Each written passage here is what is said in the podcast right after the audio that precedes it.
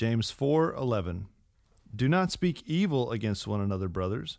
The one who speaks against a brother or judges his brother speaks evil against the law and judges the law. But if you judge the law, you are not a doer of the law, but a judge. James chapter 5 verse 9. Do not grumble against one another, brothers, so that you may not be judged. Behold, the judge is standing at the door. This is the word of the Lord. Thanks be to God. Two two verses in two chapters will about I think I think you could fit several things in here. Gossiping, which happens when you grumble. You don't usually grumble to yourself. Usually you grumble to somebody about somebody else. Um, if you grumble to yourself, you'll probably start grumbling to someone else soon. yeah. At least people ask you, what are you talking about to yourself? yeah. uh, and so yeah i mean this idea of gossip. This idea of slander is in there. Um, obviously in verse 11 in chapter 4 it's a little more clear. Do not speak evil against one another. Uh, and then this idea of i'm not the judge. I'm not to judge my brother. It's it's something that james is hitting on a couple of times here.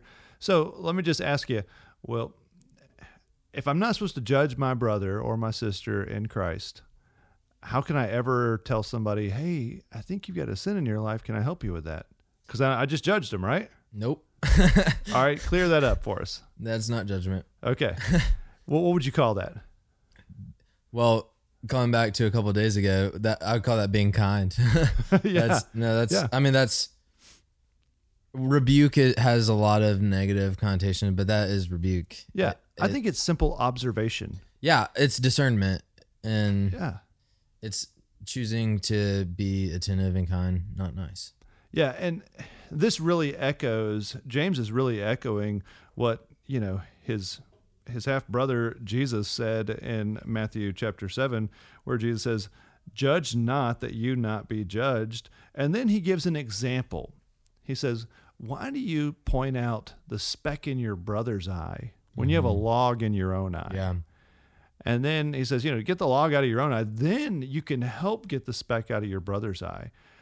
It's not it's not a sin for me to notice something going on in somebody's life. Yeah. In fact, we are our brother's keeper. We need to help each other out. But if I'm like, hey man, you need to get your life straight and I am a total train wreck, Yeah. that's judging. Yeah.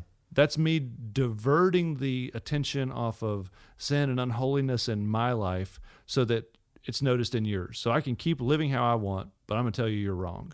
That's judging. Yeah, absolutely.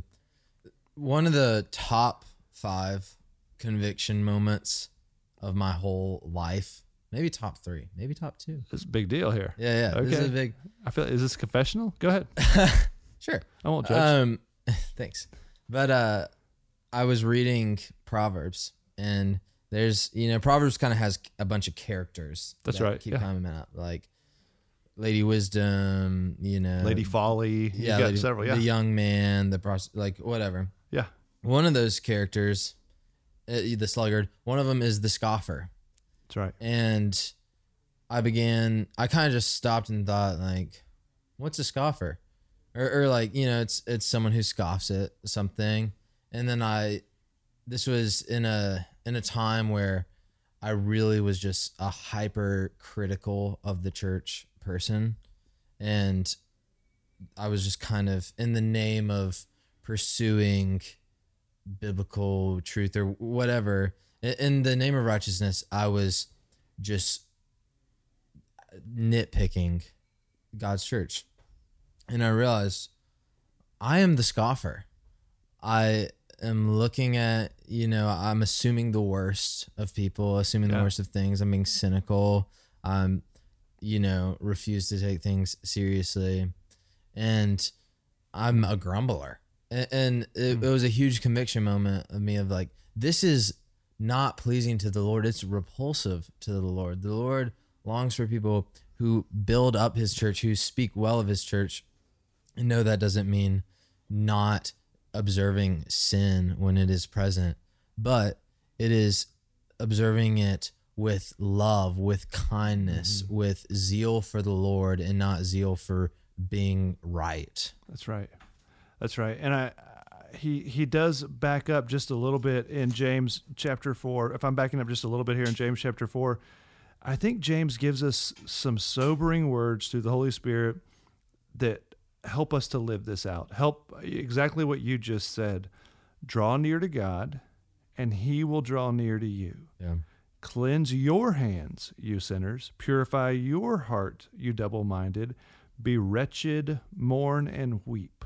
Mm-hmm. Let your laughter be turned to mourning and your joy gloom. Humble yourself before the Lord, and He will lift you up.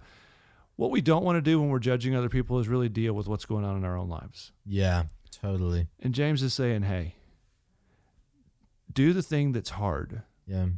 Get honest with God. Get honest with another brother or sister in Christ. Confess. James tells us later to pray for us. Jason just preached on that a couple of weeks ago. And it's okay to mourn. It's okay. It's good to weep over your sins. What you're doing is you're pulling the you're pulling the log out of your eye. And God's Yeah. helping you do that. And may feel like backwards progress, but it's not. Yeah. And when that healing takes place and you humble yourself before God and He lifts you up, you're going to be able to help other brothers and sisters say, Hey, I see you got a speck in your eye. Let me help you deal with it. Yeah. And you're not judging then. You're Amen. observing and you're helping and you're being kind. Yeah.